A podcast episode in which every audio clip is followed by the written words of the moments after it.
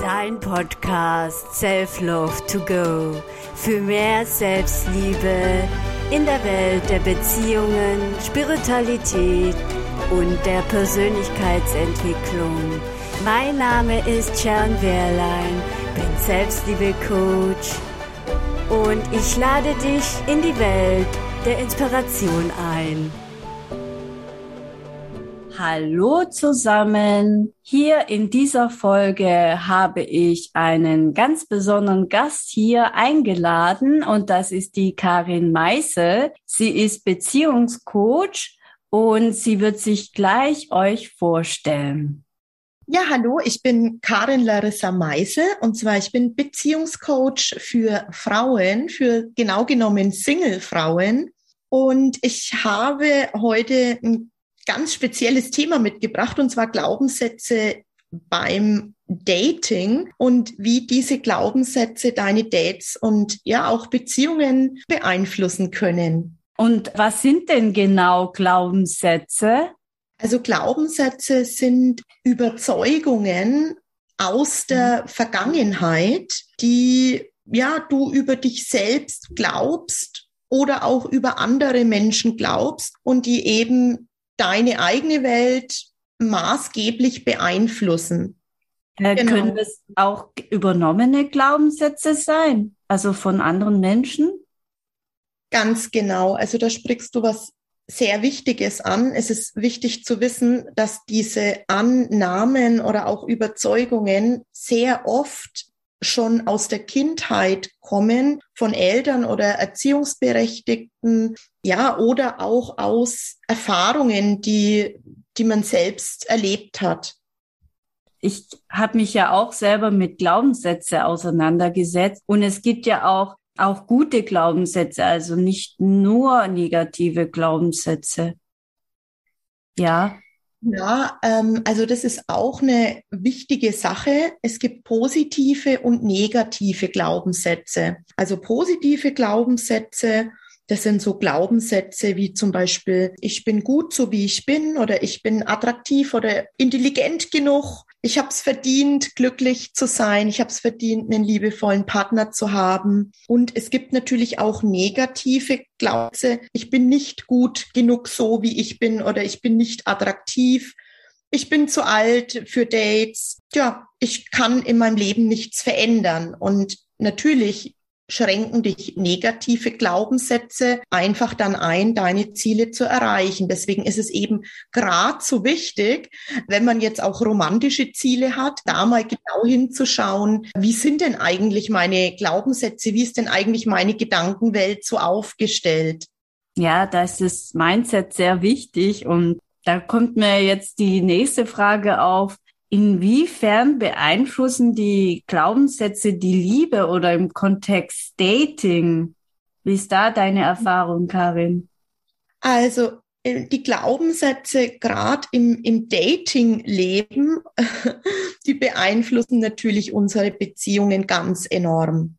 Also oftmals geht's zurück aus alten Erfahrungen, ja, aus früheren Liebesbeziehungen oder es geht hier auch schon zurück, was man so im Elternhaus erlebt hat, ja, wie da die Vorbilder waren. Und hier sind, kommen auch schon die ersten Glaubensmuster so dann aus der Vergangenheit. Und die, wenn man jetzt natürlich mitnimmt, dann zieht einen Dating eher runter ja, oder man fängt gar nicht erst an zu daten, ja, also das ist dann einfach eine Blockade. Also da habe ich sehr viele Klientinnen, die einfach da in der Komfortzone sitzen bleiben, weil da dann auch Ängste irgendwo mit dabei sind. Ja, hinter jeder Angst ist auch ein negativer Glaubenssatz, ne? Mhm. Und häufige Glaubenssätze sind hier eben auch, ja, alle Männer sind gleich, ja, wenn eben aus früheren Erfahrungen, da hat sich dann irgendein Muster wiederholt und dann kommt eben dieser Glaubenssatz, alle Männer sind eh gleich oder was auch ein ganz häufiger ist,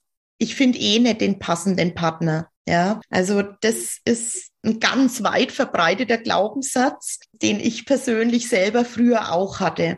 Ja, oder dann auch die Altersgrenze irgendwann, ich bin zu alt, um zu daten. Also ja. das sind äh, Glaubenssätze, die dafür dann auch sorgen, dass man dann auch gar nicht erst anfängt zu daten, weil man will sich ja irgendwo auch vor einer weiteren Verletzung, ja, oder vor einer Enttäuschung auch schützen. Das heißt dann auch wieder, man bleibt lieber in der, seiner Komfortzone stecken. Da ist es ja, ja, gemütlich und sicher. Da hat man so dieses Vertrauen in sich und ich denke, man kann erst richtig wachsen, wenn man aus der, aus der Komfortzone rausgeht. Und was, was mir auch noch gerade dazu einfällt, was du vorhin gesagt hast, äh, Glaubenssätze können auch in puncto Eltern und so auch mit einfließen. Aber es gibt auch, wenn man jetzt im spirituellen Sinne drauf schaut, gibt es auch frühere Leben und das kann jetzt der Zuschauer glauben oder nicht. Also ich glaube fest daran, dass wir auch frühe Leben hatten und die auch da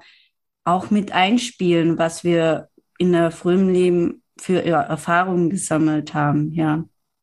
Ja, also das, was du jetzt sagst, das ist eine spannende Sache. Es kann auch sein, dass es, ob es jetzt ein früheres Leben gibt oder nicht. Ich meine, das, da hat jetzt jeder so den eigenen Blick drauf. Aber was es definitiv gibt, also dass Glaubenssätze über Generationen weitergegeben werden. Also es gibt so Glaubensmuster, die dann wirklich von Generation zu Generation übergehen. Also das ist eine Sache, die auch wissenschaftlich erwiesen ist. Also mhm. wenn zum Beispiel die Großmutter schon Pech hatte in der Liebe, dann gibt die das so unbewusst auch der Tochter mit und die Tochter gibt es dann auch dem Enkel oder der Enkelin wieder mit. Also das sind so überlieferte Glaubensmuster und ja, dann befindet man sich natürlich auch irgendwie so in einem Selbstsabotagemuster. Weil wenn ich jetzt zum Beispiel vertrete oder diesen Glaubenssatz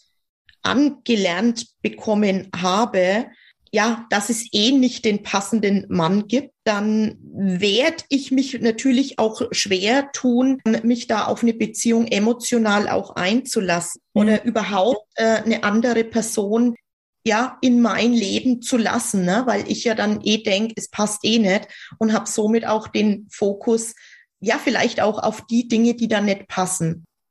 Ja, wie ist das denn genau? Wie erkennt man so einen Glaubenssatz? Also woran erkenne ich denn genau, ob ich wirklich diesen Glaubenssatz habe oder nicht? Also eine ganz einfache Methode, um die eigene Gedankenwelt oder die eigenen Glaubenssätze herauszufinden, ist einfach so ein ganz bestimmtes Thema oder ein Begriff zu nehmen, wie jetzt zum Beispiel Dating, ja. Mhm. Und dann einfach mal aufzuschreiben, was, was denke ich denn über Dating? Also was kommt mir in Sinn? Das können jetzt irgendwelche Sprichwörter sein, ja, wie jetzt zum Beispiel auf meinen Topf gibt's keinen Deckel, Ne? Kann ein Sprichwort sein oder einfach, was mir jetzt gerade in Sinn kommt. Und ohne groß drüber nachzudenken, ja, steht dann auf meinem Blatt eigentlich so die innere Gedankenwelt und da kann man schon sehr viel ablesen, ähm, ob das eher ins Positive geht oder eher ins Negative. Ich, wenn jetzt zum Beispiel schreibe, auf meinen Topf passt kein Deckel zum Thema Dating, also dann wird mein Fokus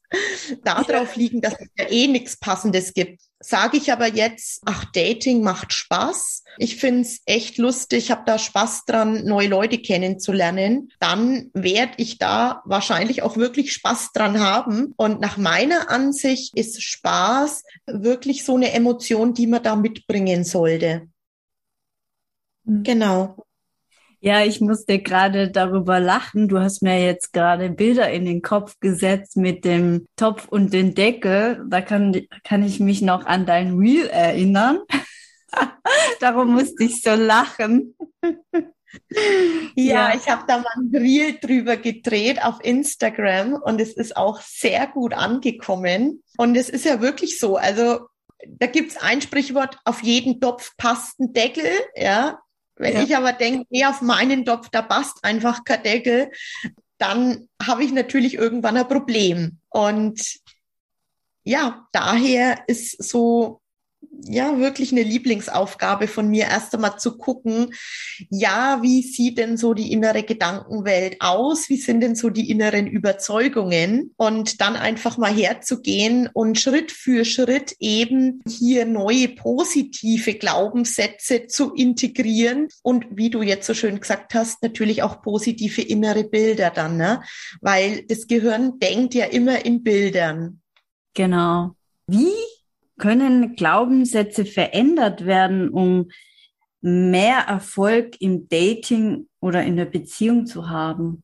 Also eine Sache, die man zu Hause auch machen kann, Schritt für Schritt, sich dann einfach mal anzuschauen, okay, wie sind denn diese Glaubenssätze? Und ich drehe die einfach um. Also zum Beispiel, wenn ich jetzt sage, ich bin nicht schön genug oder ich bin zu alt, das Ganze dann einfach umzudrehen, ich bin attraktiv oder einfach, ich freue mich auf neue Erfahrungen. Ja, also wirklich einfach hier das Gegenteil zu nehmen und da so einen richtigen Pos, so eine positive Affirmation draus zu machen und die dann Schritt für Schritt jeden Tag über Affirmationen. Ich liebe es zum Beispiel mit Affirmationen zu arbeiten, weil das Gehirn lernt ja über die Wiederholung. Und natürlich, wenn du jetzt ich sage jetzt mal 40 Jahre lang einen negativen Glaubenssatz gelebt hast, dann dauert es natürlich eine Weile, bis du einen, einen positiven Glaubenssatz integriert hast. Aber Schritt für Schritt,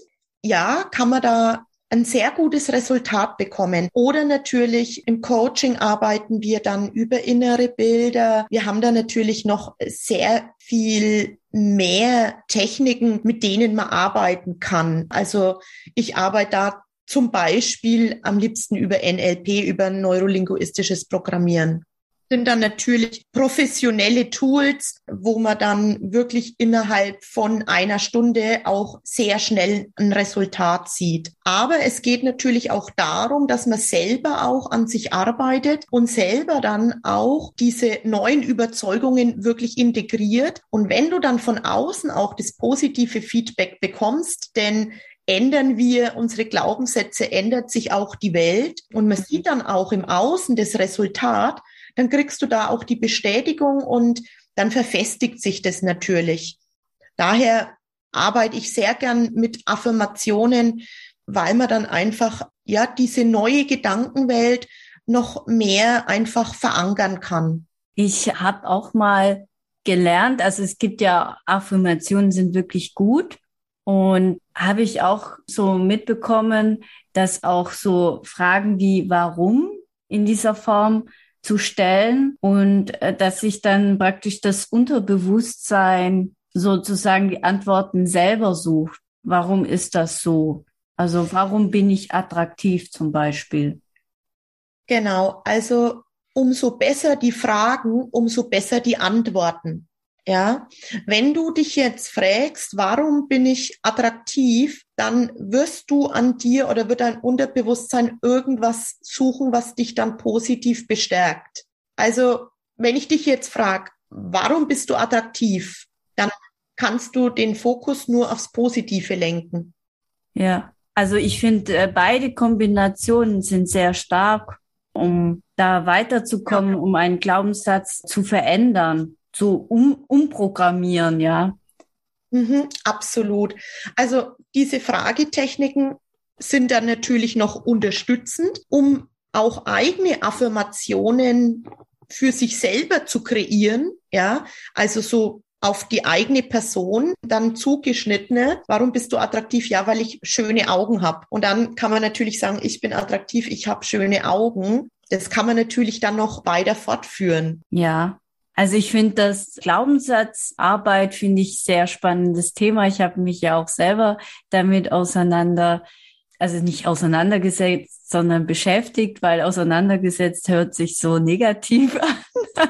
Deswegen nehme ich jetzt mal dieses Wort äh, beschäftigt und das kann unglaublich was verändern, ja. Also im mhm. Kontext Theta Healing also ich will jetzt nicht da weit ausschweifen, aber da geht's auch hauptsächlich um Glaubenssätze suchen, aber in, in einem Täterzustand. Es gibt ja verschiedene Zustände und Täterwellen, also man ist in der Täterwelle und sucht diesen Glaubenssatz raus und ersetzt ihn durch einen neuen Glaubenssatz. Ja, mhm, ja das genau. ist auch ein mega spannendes Thema. Vielleicht willst du ja darüber auch noch kurz was erzählen, wie das funktioniert.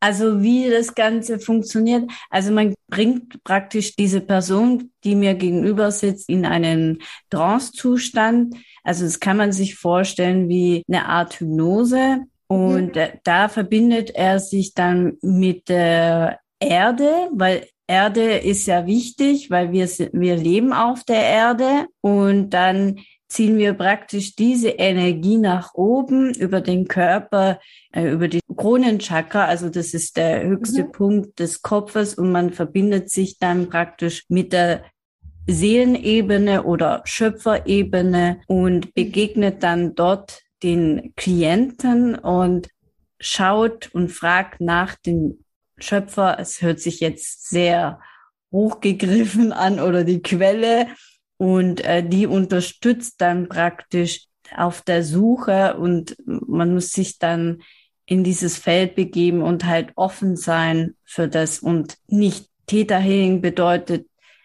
nicht, dass wir heilen, also ich als Coach, sondern der Schöpfer, also nenn es äh, Allah, Gott, jeder, wie er es gerne nennen möchte. Und so fu funktioniert Kann ich zu dem Kontext sagen. Ja, auch eine spannende Möglichkeit, wer dafür offen ist, eine spannende Möglichkeit, auch Gedankenwelten oder Glaubenssätze zu verändern.